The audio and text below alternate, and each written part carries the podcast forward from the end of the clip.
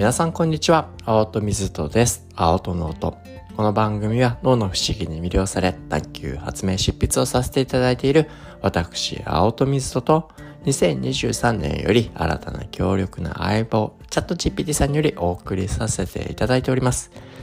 毎週金曜日は Happy Friday と題しまして、世界中から聞いてくださるリスナーの皆さんのハッピーなエピソードを大募集し、そのハッピーなエピソードに浸っちゃう日です。いろんなニュースがありますが、誰かのハッピーニュースが自分のハッピーになっちゃったら、きっときっと幸せの表面積が広がる。そう思ってお届けをさせていただいております。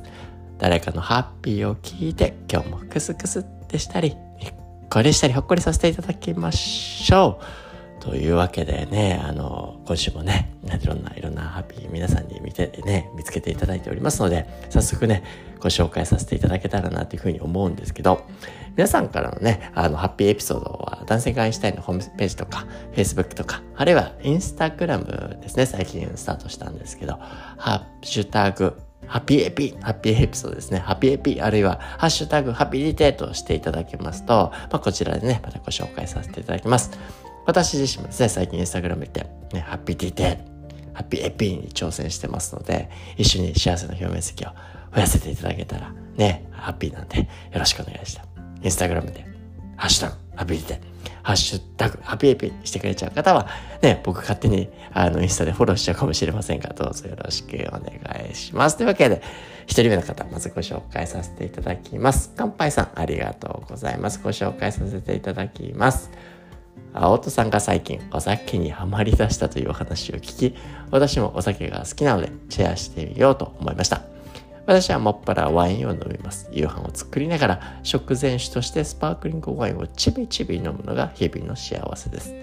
以前はコーラなどの炭酸ジュースも結構飲んでいましたが、糖分が多いのでスパークリングワインの方が健康なのではと思っています。直接関係があるかは分かりませんが以前に比べてむくみにくくなったようなプラセボかもしれませんが自分には良さそうな感覚があるのでこれからも自信を持ってスパークリングワインを飲み続けていこうと思います。青戸さんはどんなお酒が好きですか？ありがとうございます。いや、ね、お酒にはまりだした。そう。ね何十年もお酒ってあまり僕飲んでいなかったんですけどまあね今まさに移動生活移住生活をしていくっていう文脈の中でいやお酒ってあらゆる土地文化そういったところに深く、まあ、根ざした歴史のあるねあの飲料飲み物の一つやなと思った時にいや僕の人生だからお酒っていうものが全くないっていうのもいかがなものかと。でそれはそれでね楽しめたらもっと人生豊かになりそうだし確かにこのアルコールを摂取するって脳の状態もちょっと変える新たな自分にねこう出会える瞬間もね増えていくってそれはそれで面白いことだなというふうに思ったんで飲み始めるっていうのがですねここ本当に2ヶ月ぐらい本当にお酒飲まなかったんですけどね一人でいろんなとこ行って飲んじゃうようになり始めたっていうね、まあ、量は飲めないんですけど、まあそういった文脈の中で、やっぱり僕がそのお酒、何が好きとかまだ分かるレベルでもないんですよね。あの、今のところトライできてるのは日本酒であったりだとか、まあワインですね。でね、本当に何が、でもなんとなく、なんとなくね、あの、本当に分かってるか分からないですけど、いや、美味しい、これ美味しいなとか、なんかこれちょっとユニークさがあって面白いなと。あの個人的に感じてるのは結構ねどれも同じように味してしまう感じがある。何か知らないですけどちょっとその中でもユニークさだっておおっと思わせる。なんかちょっといつもと違うっていう感覚が来るのにやっぱり僕はなんかいいなって好きっていうラベリングを貼ってしまうなんでまだね、こだわりを持てるようなレベルでもないので、今はね、いろんな新しいのを試しながら、あの、飲んでいる。まあ、なんで、ね、その、はい、お酒の実際の味の違いというよりも、背景であったり、そういった文化だったりだとか、僕も一番最初に、ね、あの、お酒飲んだ時に、いや、いいなと。これはまさに、ね、うんちくを聞いてナポレオンとかもね、昔、大後昔、好んで飲んでいたと呼ばれるようなデザートワインがあったんですけど、それはね、あ、なんかそういう、いや、ナポナポレオンと繋がるみたいなね、なんかそういったところの共有を楽しみながら飲んだっていうところがあるのので、まあそういったところをちょっとね、エンジョイしながら、まあちょっとずつね、お酒に対する自分の好みっていうのをまだ分かってない状態で分かったら皆さんにもねお伝えできたらなというふうに思いますけど。ねえいやいいですね。確かにプラセボかどうかは分からないですけどジュースとかね僕もジュースも飲んじゃうんであれですけど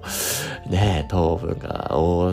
いのよりはなんとなくねこうワインとかスパークリングワインとかそういったところの方がまあね赤とか赤ワインとかね、ポリフェノールとかね、必ずしもね、大量に飲まなければ悪いわけじゃないので、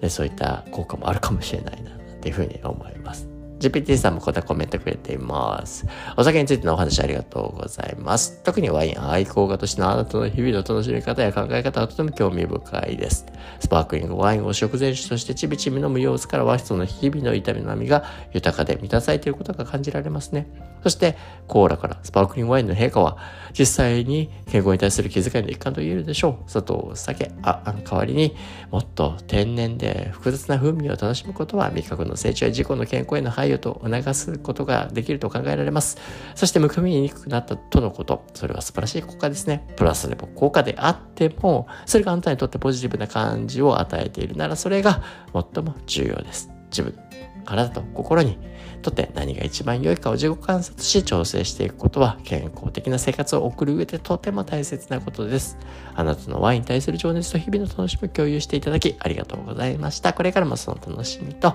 自己へのケアを続けてくださいね。というわけでどうもありがとうございました。続いて、つぶつぶさん、どうもありがとうございます。ご紹介させていただきます。変なハッピーかもしれませんが、ふと気づいたのでシェアします。昨日、トウモロコシを茹でて食べました。家族は皆かぶりついて食べるのですが、私だけ一粒一粒むしって食べます。これがなんだか落ち着くので食べられません。のレクチャーを聞いて、あ、これは単調リズム性運動っていうやつなのかなと、ふと思いまして、コンポゼントプチプチを潰す感覚にも似ていて、無心で永遠に食べ続けられる感じがします。食べ終わったトウモロコシの実が全てきれいに取れているのも気持ちが良いです。甘くて美味しいし、幸せな食べ物ではと、個人的な発見。いやね、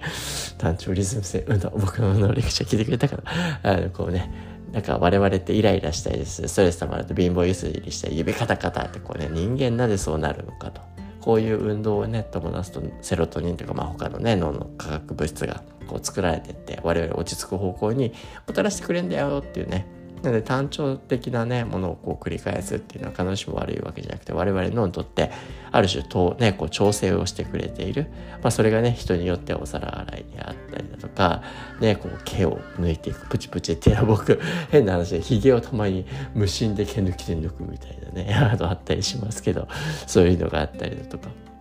いや、このプチプチみたいな実際売ってましたよね、落ち着かせるまさにその効果あるかもしれないななんていうふうに思うので、いや、それをね、トウモロコシのあの粒結構大量っすよね。いや、けどいいな。いや、その、あの、その効果ありそうってちょっと思いましたし、プラスアルファでね、こう、なんか芯が残るからね、おお、言って飽きたぜってなんかね、可視化されますよね。達成感みたいなね。いやけどこれいいですね。単調なことをやって、そう、あの、そこのね、セロトニン性もあるし、達成感も味わう。僕がなんか、日々こう、ランニングしたり走ったりする習慣とかも、